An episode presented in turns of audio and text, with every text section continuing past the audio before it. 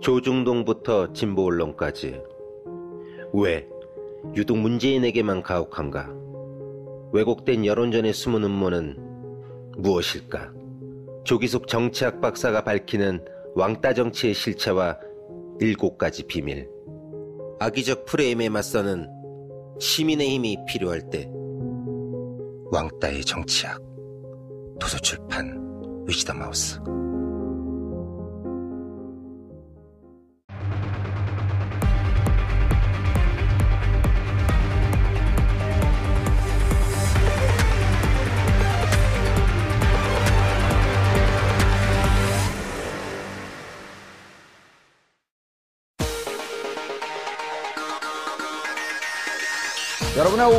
확 뒤집겠습니다.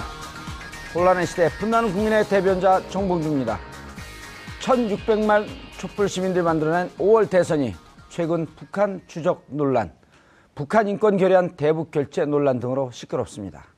지금 이 시기 중요하게 다뤄줘야 할 후보자 정책, 공약 검증은 묻힌 채 왜 이런 논란들이 대선판에 이슈로 떠오르고 있는 걸까요? 그리고 왜 우리는 이런 관점에 주목해야 할까요? 잠시 후 이 문제 자세히 짚어보도록 하겠습니다. 19대 대선이 눈앞에 다가온 가운데 각 당 대선 주자들은 TV 토론회와 선거 유세 등을 통해 지지율 반등의 기회를 노리고 있는데요. 이번 주 대선 주자 지지율은 전주와 어떤 차이를 보이고 있을지 오늘 여론조사 전문가들과 함께 자세히 살펴보도록 하겠습니다. 4월 21일 금요일 정봉주 품격시대 시작하겠습니다. 최근 19대 대선판이 때 아닌 북한 주적 여부 논란에 휩싸이고 있습니다. 이 논란이 촉발된 것은 지난 19일에 있었던 대선 주자 2차 TV 토론회. 이 토론회에서 바른정당 유승민 후보는 국방백서에 북한이 우리의 주적으로 명시돼 있다고 말했고 더불어민주당 문재인 후보는 국방백서에 주적이란 표현은 없다며 서로 다른 주장을 내놓고 있는 상황. 이에 각종 언론에서는 과연 어느 쪽 말이 맞는지 분석하고 있습니다. 한편 2007년 11월 노무현 정부가 유엔 북한인권 결의안 표결에 앞서 북한의 입장을 물어보고 기권을 했다는 의혹도 대선판 이슈로 떠오르고 있는 상황. 하지만 이 의혹과 관련된 관계자들의 진술이 서로 엇갈리고 있는 가운데 송민순 전 외교통상부 장관이 관련 문서를 공개했습니다. 이 내용이 19대 대선판에 어떤 파장을 미칠지 알아보겠습니다. 4월 21일 금요일 정봉주 품격시대 첫 번째 이슈 들어갑니다. 19대 대선 앞두고 또다시 색깔론이 선거판을 뒤흔들고 있습니다. 과연 대선판 마지막 변수가 될 수 있을지 전문가 모시고 말씀 나눠보도록 하겠습니다. 김대현 주간조선 기자 자리하셨습니다. 안녕하세요. 예. 보셨나요? 2차 토론회? 네, 봤습니다. 어, 저 안보 논쟁 나올 때 짜증 안 났어요? 그, 뭐 전체적으로 뭐 흥미로웠다고 보여지고요. 예. 컨텐츠 내용 면에서는 뭐, 그, 요전 토론이나 두 번째 토론이나 별 차이는 없었던 것 같습니다. 예. 저는 토론회 할 때 참 다행이다 싶었어요.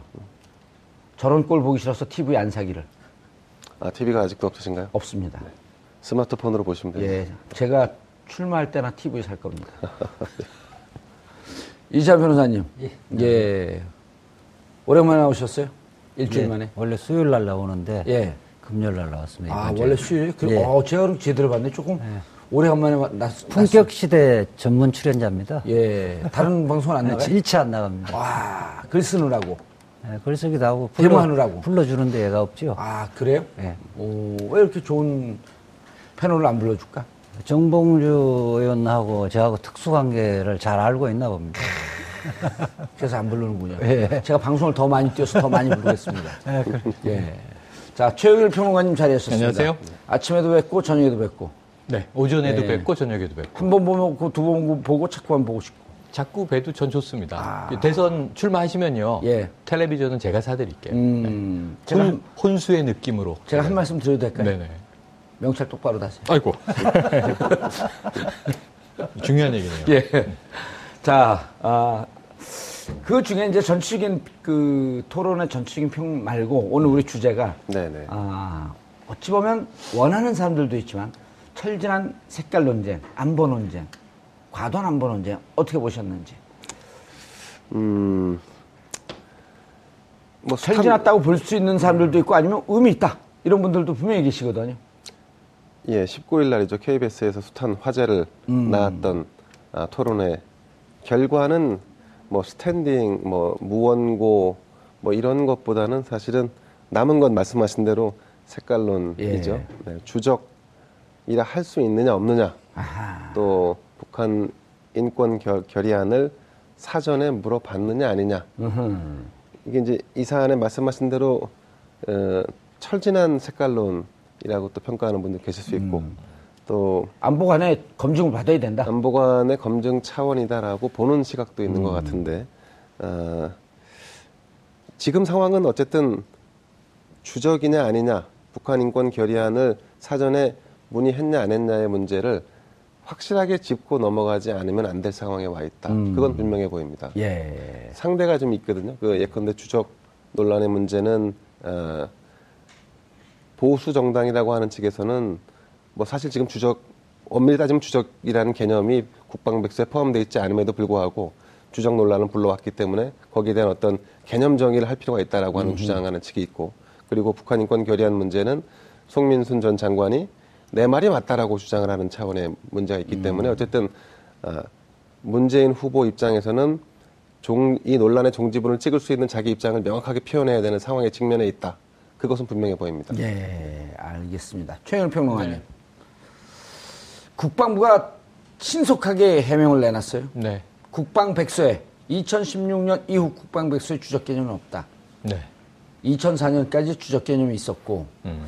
국방 전략 보고서인가 거기도 2010년까지 있었는데 음. 현재 거론되고 있는 국방백서 즉 대한민국의 안보 국방 문제에 대한 어, 총괄 정리죠. 네. 국방백서는 그- 주적 개념은 없다. 그 국방부의 해명이 이제 두 가지 해석을 지금 낳고 있어요. 예. 국방백서 안에는 북한 정권과 북한 군은 우리의 적이다. 예. 그러니까 군의 입장에서 우리 이제 대한민국 국군의 입장에서 적이다. 이렇게 돼 있어요.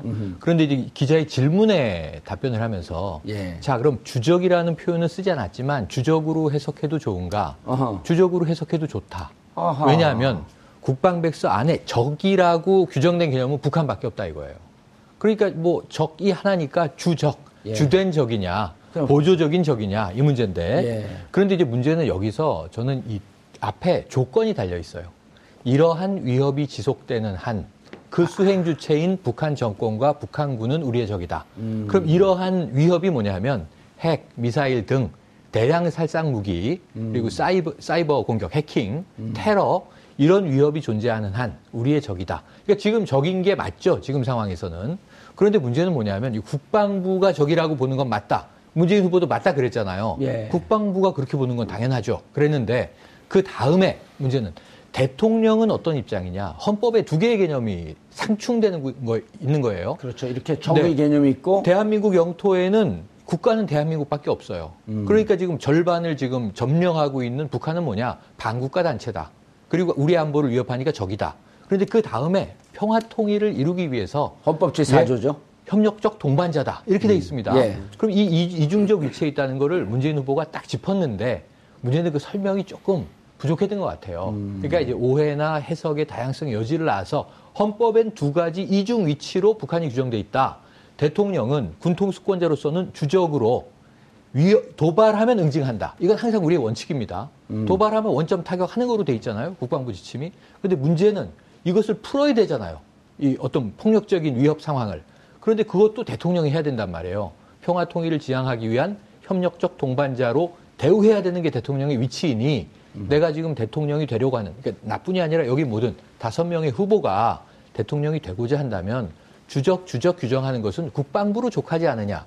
이 정도 얘기로 이해하면 전 충분히 이 안보관의 문제가 아닌 것이다. 그렇죠. 헌법 소호의 문제다. 이렇게 봅니다. 그런데 이재화 변호사님, 예. 그걸 안보관의 문제로 자꾸만 끌고 가고 싶어 했어요. 예.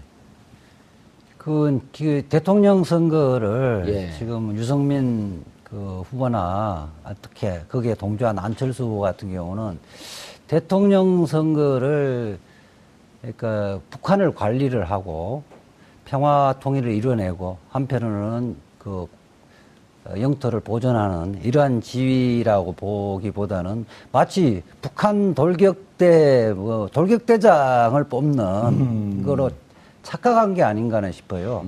대통령이라는 것은 우리 대법원 판례에도 북한 부분의 이중적 지위는 이미 반세기 동안 그렇게 판단해 왔거든요.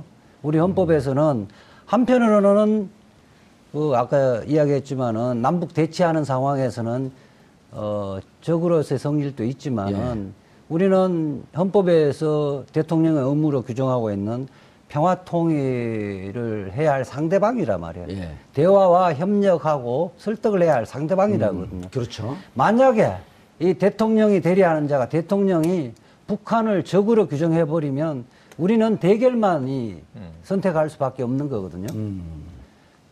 이중적 지위에 대한 이해를 좀 더 깊이 갖는 대통령이 나와야 되는 거 아니에요? 아, 당연히 그렇게 돼 있고 지금은 어, 국가보안법 유승민 그 후보는 국가보안법적 시각에 협소한 시각에서 벗어나지를 못했다는 거예요. 그러니까 지금 대통령이란 것은 대검의 어, 공안검사의 수장인 대검 공안부장을 뽑는 자리가 아니잖아요. 양쪽을 다 봐야 되는 거고 그 부분에 위기 관리를 할 수 있는 사람을 뽑는 거기 때문에 그냥 저는 그 TV 토론을 보면서 이 국민들의 의식은 굉장히 향상돼 있는데 후보자들은 1950년대 메카 시점적 사고에 젖어 있- 있다 이렇게 판단이 들어서 아주 짜증이 났어요. 그리고 조금 추가 설명을 드리면 이게 이 넘어가 버려서 지역적인 대목인데 유승민 후보가 관련된 얘기를 하면서 자 문재인 후보의 안보가는 지금 불안하네요, 위험하네요. 어허. 그 북한에 그럼 의견을 묻고 지금 이 송민순 장관 회고록 등 뭐 북한에게 그럼 머리를 조아리고 이런 느낌이잖아요. NLL 때는 국경을 마치 갖다 바친 것처럼 얘기를 했었잖아요. 하지만 그대로 유지되고 있잖아요, NLL은. 그런데 유승민 후보가 이런 얘기를 합니다. 자 그런 식으로 해서 어떻게 김정은을 다루겠습니까 라는 얘기를 해요. 자, 대한민국 대통령이 이 북한의 그러면은 이 수령, 김일성, 김정일, 김정을 다룬 적이 있습니까? 진보 대통령이든 보수 대통령이든 이명박 대통령이든 박근혜 대통령이든 이 북한의 김정일이나 김정을 다룬 적이 있어요. 근데 굉장히 세게 얘기를 한단 말이에요. 내가 안보 대통령이 되면 김정은을 다룰 것처럼 박근혜 정부 초기에 어떤 위험한 상황이 이제 한번 드러난 적이 있냐면 체제 붕괴 흡수론을 논의했다. 이게 굉장히 중요한 얘기입니다. 통일 대박론이 통일론. 네, 흡수 흡수 통일론 이죠. 결국은. 통일은 대박이다라고 네. 하는 것이 그러니까 마치 문제는 북한이 붕괴되면 이 서베를린, 동베를린, 동서독이 통일됐던 것처럼 갑작스러운 통일이 올 수도 있어요. 근데 우리가 그 흡수의 능력이 있느냐, 재정적인 통일 비용이 감당될 수 있느냐, 북한이 자체 붕괴하더라도. 그래서 이건 보수 진보 정부 공이 북한 체제는 유지되면서 북한 주민의 인권이 향상돼야 되고 북한의 경제 수준이 어느 정도 올라와야 된다. 그 다음에 평화 통일이 단계적으로 가능하다. 이런 검토는 통일정으로 이루어져 왔던 것인데 유승민 후보의 태도를 저는 역으로 문재인 후보의 이제 답변보다 유 후보의 태도를 비판한다면 이 박근혜 정부 초기엔 이런 얘기도 나왔습니다. regime change 해야 되는 거 아니냐? 그 미국 정부는 이걸 부인했죠. regime change는 우린 검토하고 있지 않다. 예. 그럼 이게 뭐냐면 암살까지도 이야기되는 거예요. 지금 참수작전도 등장했잖아요. 이런 무책임한 이야기를 대통령 후보가 해도 되는 것인지를 우리는 또 토론해야 된다고 봐요. 국방부 대변인이 이재화 변호사님 이렇게 얘기를 했어요. 예. 어, 우리의 적이라는 표현이 주적과 같은 뜻인가? 라는 기자의 질문에 그렇게 이해를 해도 된다. 라고 답변했다가 음. 그 이후 표현 그대로 네. 주적이라고 하지 맞아요. 말고 맞아요. 표현 그대로 북한 정권과 북한군은 우리의 적이라는 취지였다고 바로 잡았는데 음. 국방부는 이 논쟁에 끼어들지 않고 싶고 그렇죠. 어찌 보면 조금 얄밉기도 해요. 사실은 국군은 대통령과 달리 국군은 예. 우리가 누구와 싸워서 국가를 지킬 것인가를 음. 결정을 해야 돼요. 그렇기 때문에 현재 예. 한 그 주적 북한이 한, 북한 정권과 북한 군이 항상 그 주적은 아니지만은 예. 현재 이런 남북 대치 상황과 그다음에 또 핵 위협으로부터 핵 위협이 있는 상황 예. 그 다음에 잠재적으로 뭐 테러 위험이 있다고 이야기하는 사람도 있지만은 그런 상황에서 현재는 우리의 우리가 싸워야 할 대상이라는 것만 명시를 한 것이지 음. 이게 어쨌든 헌법적 그 법적 개념은 아닌 거거든요. 예. 그러니까 대통령의 입장에서 그걸 이야기할 수 있, 하- 해야 되고 해야 되는 부분은 아니라는 거죠. 알겠습니다. 김 기자님. 네. 그런데 조금 이상한 게, 자, 첫 번째 토론에서도 평이 좋았어요. 물론 지지율은 올라가지 않았죠. 토론을 제일 잘했다. 그리고 타이틀도 보수의 새 희망? 당신의 능력을 보여주세요. 세보수의 아이콘. 뭐 예. 거죠. 그러면서 꽤 합리적이고 개혁적인 보수로 가려고 그러다가 느닷없이 그 회양을 한 듯한 느낌이에요. 뭐 합리적 보수, 개혁적 보수 뭐 한다 하더라도 어쨌든 보수의 기본 그 뭐랄까 자기 이념 성향은 지니고 예. 있는 거니까요. 지금 상황은 이제 낮은 지지율 그리고 아하. 답보 상태에 있는 현재 대선 주자로서 바른정당 유승민의 어떤 스탠스 예. 이걸 볼 때 사실 안보 관련. 이슈만큼 사실 자기에게 유리한 구도는 없어요. 음. 사실 또 아시겠지만 유승민 의원은 국회 국방위원장을 역임을 그렇죠. 했거든요. 예. 그러니까 기본적으로 그 스마트한 캐릭터에다가 안보의 어떤 자신감이랄까? 아, 죄송합니다. 이런 걸 통해서 지금 현재 흐르고 있는 정권 교체의 분위기를 대통령 각자가 가지고 있는 자질론으로 한번 바꾸고 싶어 하는 의도가 거기 놓아 있는 건 분명해 보이죠. 하지만 그 국민들의 입장에서 볼 때 이 논쟁과 논란을 바라보면서 북한을 어떻게 우리가 상정하고 있는지를 다시 한번 고민하게 하는 계기가 되거든요. 그럴 때 일부는 북한을 여전히 죽으로 규, 적으로 규정하고 혹은 주적으로 규정해야 한다라고 하는 여론이 있을 수 있고 또 일부는 그렇지 않은 여론이 있을 수 있는데 우리가 이걸 합리적으로 해결하려고 하면 그러면 문재인 후보가 사실 이 토론 이후에 합리적인 음, 분석 혹은 합리적인 자신만의 어떤 관점을 다시 한번 분명히 밝히는 게 중요하지 않았을까 싶습니다. 예. 네. 근데 지금은 캠프 차원에서 이제 이루어지고 있고 그- 그렇게 그렇기 때문에 다음 토론에서도 분명히 이것이 또 논란이 될 텐데 논란이 될 때 이걸 어떻게 슬기롭게 극복하느냐 그 답은 아마 지금 이재화 변호사님이나 최영일 평, 평론가께서 말씀하신 그 안에 다 들어있을 겁니다. 네.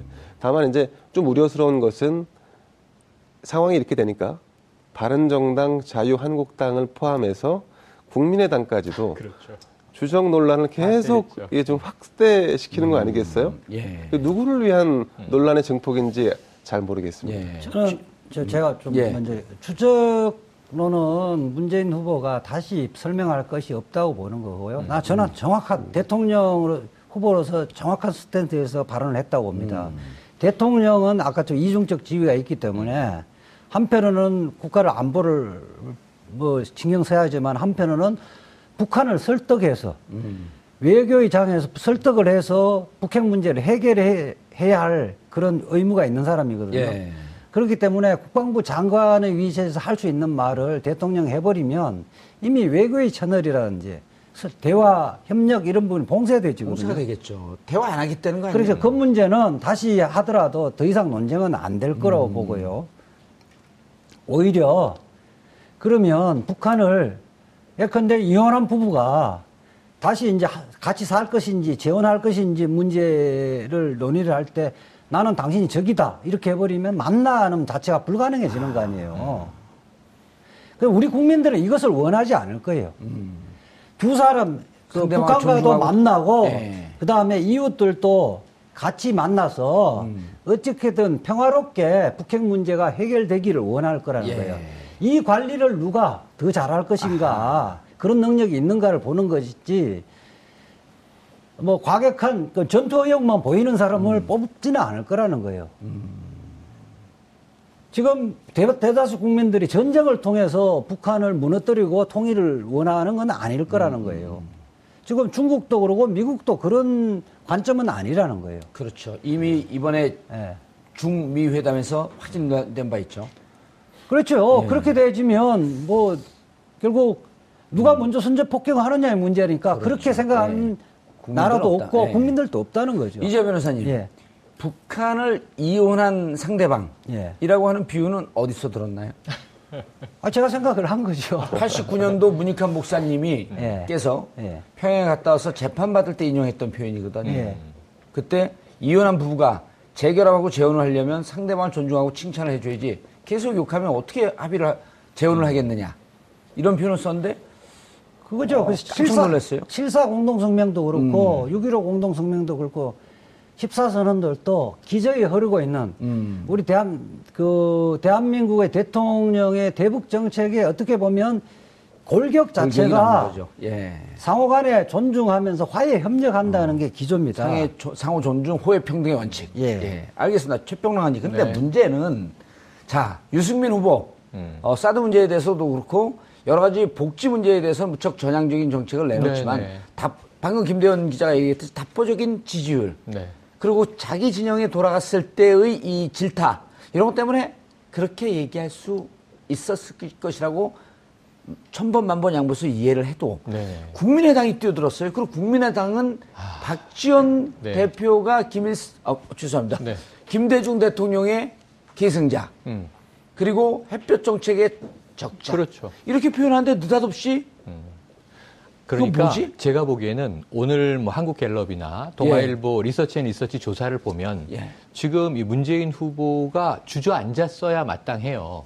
그러니까 이게 송민순 외교 쪽지 파동은 아직 포함이 안 됐어요. 예. 하지만 2차 토론과 바로 이어진 주적 개념까지는 조사 시기에 포함이 돼요. 예. 그런데 격차가 오히려 그 안철수 후보가 올라오고 문재인 후보가 2차 토론은 잘 못했으니까 예. 내려와야 마땅한데 격차는 조금 벌어졌습니다. 더? 네. 어허. 여론조사를 믿으면 안 되지만 예. 참고를 한다고 전제했을 때 한국갤럽은 뭐 한 12%포인트 정도.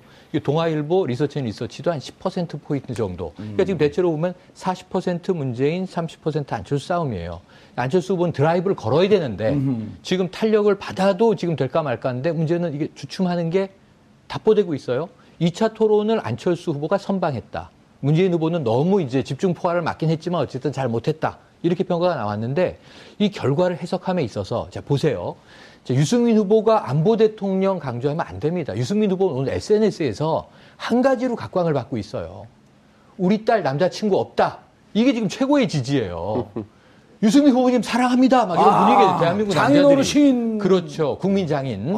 이게 이게 지금 이 사람들은 뭔가 편안한 걸 원하는 거예요. 그러니까 육아가 잘 되는 나라. 예. 정말 우리가 육아하기 좋은 나라 만들겠다고 나오신 분이 안보 색깔론으로 자꾸 오해되는 쪽으로 흘러갔고 자 홍준표 후보 한번 보세요. 가장 강한 안보인데 지금 예. 가장 이제 강한 이제 우파 성향이니까 예. 자 처음에 당당한 서민 대통령 세탁기 요거 잘 매칭이 됩니다. 예. 두 번째로 광고가 딱 오픈됐는데 개구리가 깨골하고 미사일 빵 안보 대통령 그랬는데 설거지 스트롱맨이 아니라 나이롱맨 지금 이렇게 됐잖아요. 예. 근데 돼지? 발정제가 돼지 지금? 나왔어요. 지금 안, 안보가 중요한 게 아니라 이분은 지금 돼지국 문제 자기의 과거를 지우셔야 돼요. 지금 이 가능해 보이지가 않아요. 그러다 보니 자 안철수 후보가 지금 보수 쪽은 탄력이 있지만 호남 지지는 한계 왔잖아요. 호남 지지가 오늘 중요한데 문재인 후보가 앞서고 있습니다. 호남 지지가. 아, 그렇다면 지금 호남을 다시 잡을 것인가? 이게 쉽지 않아요. 보수를 잡을 것인가? 차라리 이 nomad 보수, 유랑 보수 이들을 좀 끌어안자 해서 네. 방법은 안보다인데 여기서 스탠스가 꼬인 게 안철수 후보가 자 북한은 주적이죠. 대상입니다. 적입니다. 이 규정했어요. 예. 근데 박지원 상황은 아니시겠지만 설마 예. 박지원 후보가 어제 YTN 인터뷰에서 뭐라 그랬는지 아세요? 상황 아니다. 그럼 안철수 대통령이 되면 뭐 하시겠느냐? 난 국회의원이 제일 좋다. 하지만 하지만 초대 평양 특사, 평양 대사 정도 가고 싶다. 근데 지금 북한을 맹비난, 북한은 주적입니다 해놓고 평양 대사를 가고 싶다니. 이거 국민이 어떻게 받아들일까요? 세탁기 한번 돌리고 가면 되죠. 아, 세탁기를 돌리면 될 수 있겠네요. 홍준표 세탁기를 돌리면 될지 모르겠지만 지금 이게 오락가락 하는 예. 행보예요. 그러니까 국민들은 아하. 안보 간의 문제를 떠나서 정체성이 뭐냐 도대체 불안하다 예. 이거예요. 저는 2차 토론에서 예. 실질적으로 가장 그 타격을 받은 사람이 그, 안, 그 안철수 후보라고 봐요. 어. 실질적 추적 논쟁에서 가장 피해자. 예. 결국 추적 논쟁에서 추적 논쟁은 결국 그 이면에는 햇볕 정책을 개성할 것인가 하고 밀접한 관련이 돼그 있는데 나왔죠. 북한을 주적이라 그러고 햇볕 정책에 대해서 개성할 것인가 말 것인가 하니까 공과 과가 있습니다. 음. 이것은 마치 5.16에 대해서 평가하고 똑같이 했거든요. 아. 그 이어서. 그 다음 날에서 예. 어, 다시 그 안철수 후보는 북한 주적이 맞고 대치 국면에서 북한 주적이 분명하다고 이야기를 했고 어허. 박지원 대표도 북한은 그 주적인데 문 후보가 주적이라고 대답 못하는 것은 안보에 안보가는 문제가 있다. 문제가 있다. 이렇게 아하. 이야기한 것은 전면적으로 햇볕 정책 그렇게 DJ의 개성자로 이야기하면 햇볕 정책을 부정해버린 거거든요. 예. 결국 호남의 국민들은 그 부분에 대해서 평가를 할 것입니다. 예, 알겠습니다. 그런데 네. 어, 송민순 회고록 그러면서 송민순 쪽지가 나왔어요. 네, 그렇습니다. 참 아마 기다리고 있다가 요 시기를 노리는 무언가 보이지 않는 손들이 있는 것 같아요. 뭐 설마 그렇게 하겠습니까? 예. 근데 대선이라는 건 워낙 이제 누구도 알 수 없는 변수들이 음. 상존하니까 그 타이밍 타이밍상 맞아떨어지게 되면 그런 이제 약간 음모론적인 해석이 좀 동반되는 게 아닌가 싶습니다. 예. 그 지금 요 사안 북- 북한 인권법 문제는 사실은 어떻게 보면은 주적 문제하고도 사실은 일맥 좀 통하는 부분이 있습니다. 그렇죠. 그러니까 요 시기에 딱 그게 나오죠. 우리가 좀 그러니까 북한을 얘기할 때 그 각 때때로 가치관의 혼선을 빚으면서까지 예. 아, 결정을 하는 사례들이 있습니다. 예컨대 지금 휴전선을 맞닿아 놓고 남북의 군이 거의 100만 이상이 대치하고 있다. 그러면 북한은 우리를 적으로, 적으로 상정한 것이고 예. 우리도 북한을 적으로 상정한 것이다. 그 팩트는 변하지 않는 사실이니까요. 예. 북한 인권법의 문제는 90년대 중후반을 거치면서 북한에서 그 기근과 기아로 수백만 명이 죽고 북한 정권이라는 사, 정권을 운영하는 사람들이 그 주민들의 인권을 보장하지 않았기 때문에 예. 그 사실을 널리 알리고 개선시키자. 그런 취지에서 우리도 마찬가지였지만 국제사회가 공감대를 형성한 부분이었는데 근데 사실 이 부분은 보편적 인류의 가치에 부합하는 내용이 있기 때문에 북한 인, 인권법 결의안에 대해서는 우리 정부가 저는 찬성을 했었, 했어야 된다고 보는데 그동안에 이제 남북 관계의 특수성이라는 문제 때문에 예. 사실은 이 부분에 대해서 기권을 행사해 왔던 거죠. 그 원칙이 무너지면 그 이후의 행보가 계속 그 엇박자가 날 수밖에 없는데 예. 지금 상황은 사실 전 DJ 때부터 이, 이 부분에 대해서 사실은 보편적 인류 가치에 대해서 우리가 부합하는 결정을 하자라고 대전제를 설정했으면 지금 이와 같은 논란이 있을 수가 없는 거죠. 근데 어쨌든 그건 과거의 일이니까 예. 지금 상황은 송민순 그 장관이 자기가 믿는 진실은 예. 이것이다라고 발표했으니까 그 진실이 아니다 혹은 잘못됐다 혹은 아, 아니면 문재인 후보가 말하는 것이 더 진실에 부합한다라고 하는 이 진위 관계를 가려야 되는 측면에서 국정원이든 아니면 청와대든 음. 그 당시의 자료를 공개할 필요는 있어 보입니다. 송민순 장관이 2007년 유엔 투표를 앞두고 노무현 정부가 북과 사전 협의를 했다라고 하는 걸 요 두 가지 근거로 봤을 때 입증할 만한 증거는 됩니까? 아. 본인의 주장으로만 보- 볼 수밖에 없는 거예요. 이제 우선은 그 본인이 주장하는 내용에 대해서 입증할 만한 자료를 가지고 있었다라고 하는 부분에서는 송, 송민순 전 장관의 얘기에 더 이제 예컨대 무게가 좀 실리게 된 상황인데 예. 하지만 이 자체만 놓고 음. 송민순 장관의 기억이 100% 맞다라고 하기에는 좀 무리가 좀 있어 보입니다. 애매하다. 네, 예. 그렇습니다. 최영일 평론가님 어떻게 핵심이, 보셨어요? 핵심이 이거예요. 자, 문재인 후보는 해명을 충분히 하고 있어요. 예. 그 당시에 그 당시가 지금 격세지감인데 문 후보의 표현이나 송민순 당시 외교부 장관의 표현으로 보면 지금 박근혜 정부와는 완전히 다른 나라예요. 예. 그때 장관들이 매파도 있고 비둘기파도 있고 북한 입장을 물어보자 이런 건 물어보면 안 된다. 그래서 이제 이 송민순 당시 외교부 장관은 매파인 거죠. 음. 자 그리고 또 거기에 북한의 입장도 고려합니다. 우리가 이 북한 인권법에 찬성을 던져도 북한이 그렇게 우리한테 뭐라고 안 할 거예요. 예. 라고 주장을 하죠.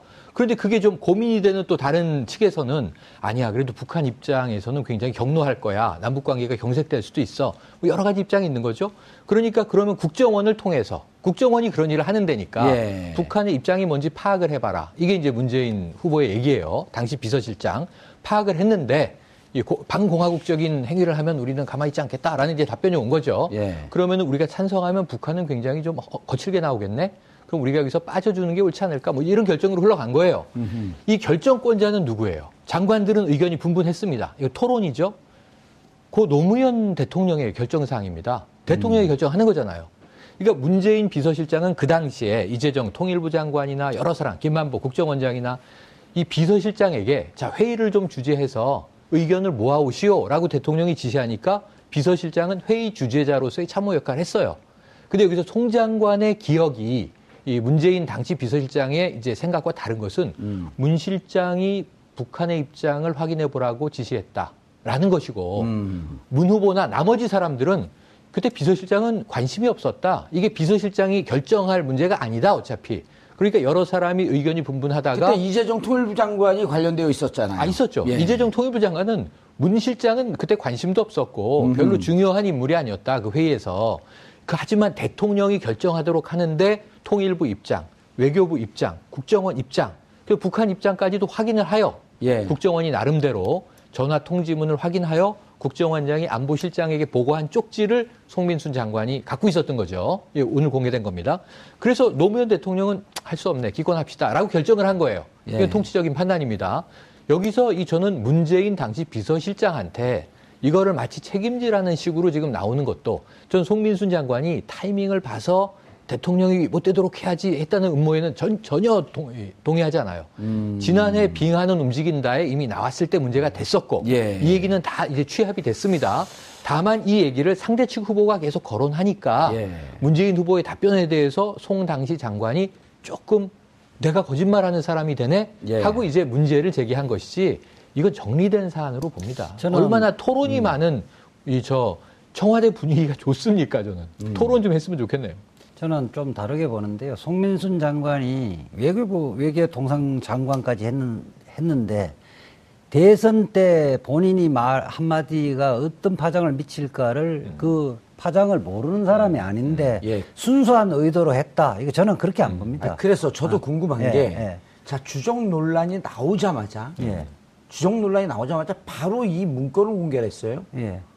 그리고 그때 당시에 논란의 흐름을 본인도 잘 알고 있었고, 그리고 지난번에도 이 그 빙하는 흐른다라고 네. 했을 때 그때도 상당 부분 해명이 됐었는데 다시 이걸 가지고 나서 불에 기름을 붓는 듯하는 것은 저는 아까 김대영 기자께도 잠깐 물었지만 그냥 까마귀 날자 배 떨어진다라고 하는 사안으로 볼까?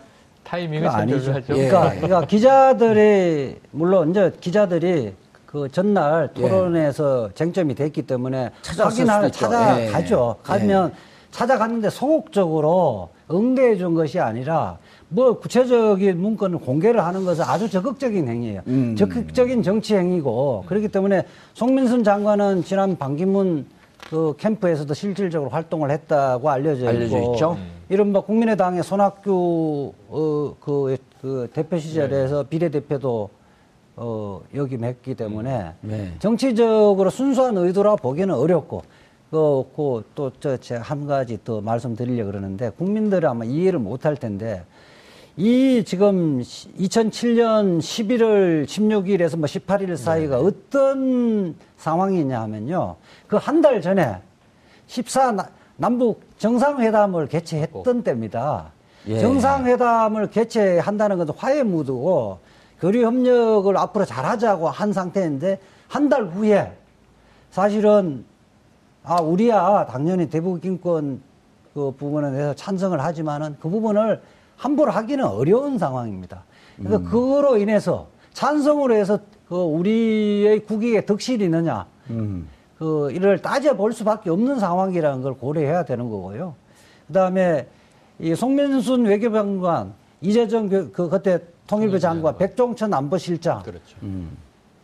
그 다음에 이 중에, 그 다음에 김만복 국정원장 중에 유독 송민순 장관만 지금 문재인 후보하고 다른 기억을 갖고 있는 거거든요. 그때 당시 상황을 좀 저도 추적을 해봤더니 예. 요 팀과 외교안보 라인 팀이 계속 끊임없는 갈등 속에 있었고 예. 송민순 그 외교부 장관이 그것과 관련해서 끊임없이 충돌하는 상황이었다라고 그렇죠. 김창수 박사가 설명을 하더라고요. 그러니까 그 지금 송민순 장관은 그 뭐 16일 날 결정이 안 된 것이다. 음, 그렇게 11월 나머지 16일, 예. 나머지 세 분은 16일에 이미 다 결정을 노무현. 대통령이 결정을 했는데 한마디로 그 송민순 장관이 계속 징징거리니까 한 번 더 이야기 들어봐라. 아, 그걸 징징거린다고 표현하는군요. 아, 뭐 제 제 생각은 그런 거죠. 아, 세게 나가시네. 그래서 한 번 더 한 번 이야기 들어보라 그래서 아하. 그 사이에 대통령한테 편지도 보내고 이랬다는 예. 거 아닙니까? 그래서 다시 한번 들어보라. 그래서 최종 듣고 다시 그 1차 결정했던 부분을 재확인을 한 자리라는 거죠. 예. 근데 지금 송민순 외교부 장관만 혼자서만 계속 주장하는 거예요. 예, 알겠습니다. 예. 이제 그 우리 이재하 변호사님 말씀하셨는데 이제 본질이 뭐냐가 중요할 것 같아요. 그 의도성을 가지고 음. 정치적인 행위를 송전 차관이 했냐 안 했냐 음, 송정 장 그게. 예. 그게 정치를 하는 분들에게는 매우 중요할 수 있겠지만 또 일반인들에게는 그리 중요하지 않을 수도 있습니다. 사실은 그리고 북한 북한 인권 결의안을 찬성했을 때 득실이 있느냐 이 문제는 제가 말씀드리지만 득실의 문제를 떠나 있는 인류 보편적인 가치를 추구하는 차원에 접근해야 한다. 그게 원칙이다. 예. 그리고 그 원칙에서 벗어나, 벗어나는 행위는 나중에 사소한 그 안에서 벌어지는 어떤 정치적인 행위들은 그렇게 할 수 있겠지만 예. 그 원칙을 도외시할 수는 없는 문제죠. 그리고 이제 이게 지금 어떻게 변질됐냐 하면 그러니까 사전에 동의를 구했냐, 허락을 구했냐 안 했냐 이걸 넘어서 이제는 뭐냐면 이제 거짓말 프레임으로 이제 바뀌었거든요, 사실은. 그렇죠. 그렇기 때문에 그 이 지금 어, 송민순 전 장관이 공개한 청와대 청와대 문건이라고 하는 문건 예. 자료, 그다음에 본인의 수첩 예. 이런 것을 규명 혹은 부인할 수 있는 음. 자료가 국정원에 존재할 겁니다. 이 자료의 토대는 아마도 그렇죠. 그 국정원 자료, 국정원 정보일 거예요. 그렇죠. 저- 정확히 얘기하면 국정원에서 정보를 가지고 와- 온 거를 이 정보를 대통령에게 보고하기 위해서 청와대에 있는 분들이 청와대 형 그 문건 형태로 해서 이제 짤막한 보고서를 만든 거겠죠. 예. 그렇기 때문에 원본 그러니까 국정원에서 그 당시에 그러니까 보낸 거는 모르겠습니다만 어쨌든 받은 건 있을 거예요. 어떤 시그널이나 어떤 정보나 메시지를 받은 게 있었는데 그 받은 메시지를 공개하면 이 부분은 굉장히 클- 쉽게 클리어될 수 있습니다. 예. 그런데 문제는 지난번에 이제 NLL 네네. 그 사건 있을 때 네네. 실질적으로 국가 기록물 나중에 공개한 걸 봤더니 김무성 대표와 음. 그다음에 정문원 의원이 네. 흔든 내용이 그 일치. 일치했단 말이에요. 근데 나중에 요 찌라시에서 받은 거다. 그럴 때 국정원장이 그걸 공개한다 때 2013년으로 전 기억하고 있는데 그걸 공개해서 논란을 종식시키겠다고 할 때 국제사회가 깜짝 놀랐거든요. 아, 예, 예, 예. 정, 그, 양 정상 간 대담을, 그 회담 내용을, 그리고 이것이 대통령 그 지정 기록물인데, 이걸 국가, 국정원장이 하는 게, 그러니까 이게 이제 10년 전 일이고, 또 이제 통일 문제라고 하면서 이렇게 보는 관점도 있는 거예요. 앞으로 나가야 되는데, 음. 자꾸 이 10년 전 뒤에 얘기를, 이거 진위 논쟁을 해서 국가 간 회담 내용을 국정원장, 국정원에 있는 특히 보안 자료일 텐데, 이걸 공개해야 되느냐? 자, 그래서 제가 예. 이제 그, 그 부분에 대해서 약간, 약간은 핀트가 예. 좀, 이렇게 바- 나간 부분, 그러니까 좀 약간 격가지 문제일 수 있는데, 우리가 왜 매번 이런 문제로 논란, 그러니까요. 논란 이 불거지냐 하면, 정보를 투명하게 공개하지 않기 때문이에요.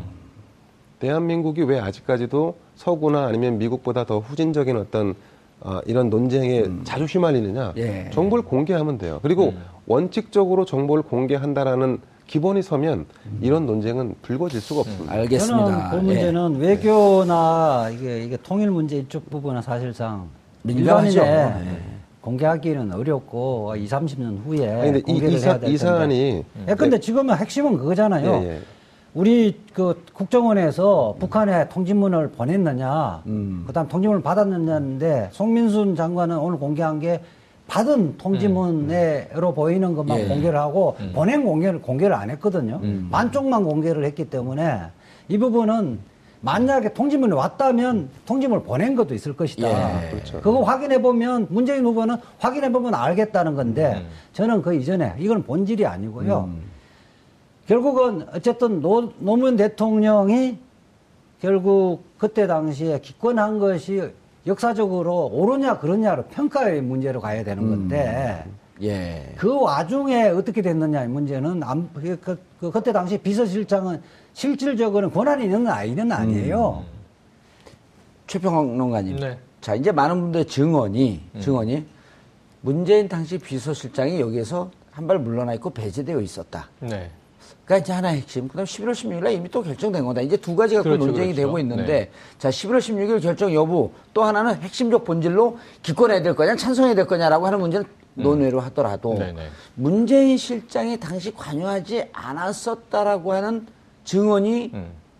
압도적 다수인데 네. 이게 또 것이 자서전에 근거한 거란 말이에요. 그렇죠.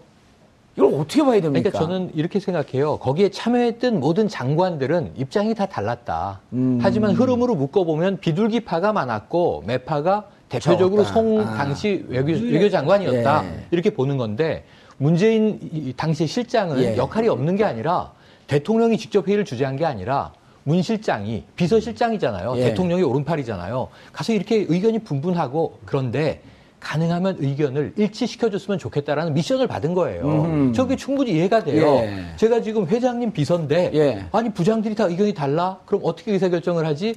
좀 다 의견을 단합해줘야 우리가 또 사기 측면에서도 예. 이것도 대북 문제 아닌가? 그럼 문 실장이 중요한- 친구, 친구잖아요. 음. 가서 좀 우쭈쭈 해서 음. 의견을 모아줘. 그래서 지금 좀 골치 아픈 미션을 하나 받고 문 실장은 그 회의를 주재하면서 여러 사람의 의견을 듣고 매우 기계적으로 북한 의견도 확인해 보시오. 국정원의 역할은 북한 동향을 파악하는 겁니다, 원래. 음. 그러니까 파악해 보시오. 해서 등등등 해서 취합됐는데 사실은 나머지 다수의 비둘기파는 꿍꿍이가 있었고 자, 송 장관을 왕따 시키, 시켜버려? 아니면 송 장관이 꿈쩍도 못하게 어떻게 제압을 해버려? 하다가 결정은 내려졌는데 송 장관을 이렇게 반발하니? 포섭하기 위한 예. 이틀의 시간을 가진 거예요. 거기에 북한의 확인 자료도 등장을 한 거예요. 이건 음. 대세의 지장은 없고 이 책임은 이 아까 역사적 책임 물으셨는데 본질은 노무현 대통령의 정책. 관야의 문제예요. 음. 그런데 인류 보편의 가치에서 발을 뺐다.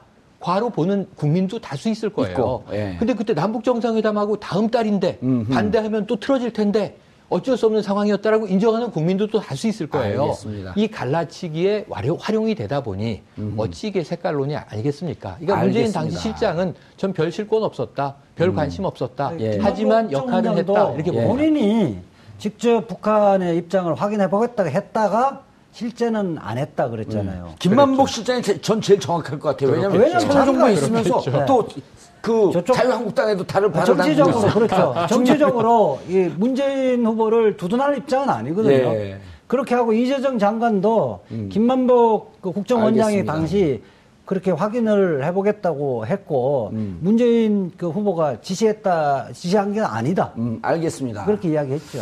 자, 2차 토론회를 둘러싼 아, 후보들의 안보 논쟁 그리고 추정 논쟁 아, 보는 분들 따, 분들에 따라서는 좀 짜증 나는 내용일 수도 있겠지만 그러나 아, 이렇게 다소 짜증 날 수 있는 내용도 갈 수 있는 데까지는 충분히 토론하고 함께 견해를 나눠보는 이 정도쯤에서 의미 부여를 하는 것이 맞을 것 같습니다. 정봉주의 품격 시대에서는 여러분의 소중한 의견을 받습니다. 샵 5400, 샵 5400으로 주제받는 다양한 의견 문자로 보내주시기 바라겠습니다. 100원의 정보 이용료가 부과됩니다. 한 발 더 깊이 들어가는 시사 분석. 여러분은 지금 생방송으로 진행하는 정봉주의 품격 시대와 함께하고 계십니다. 오늘 방송 좋았나요? 방송에 대한 응원 이렇게 표현해주세요. 다운로드하기, 댓글 달기, 구독하기, 하트 주기. 더 좋은 방송을 위해 응원해주세요. 그리고 2부도 함께 해주세요.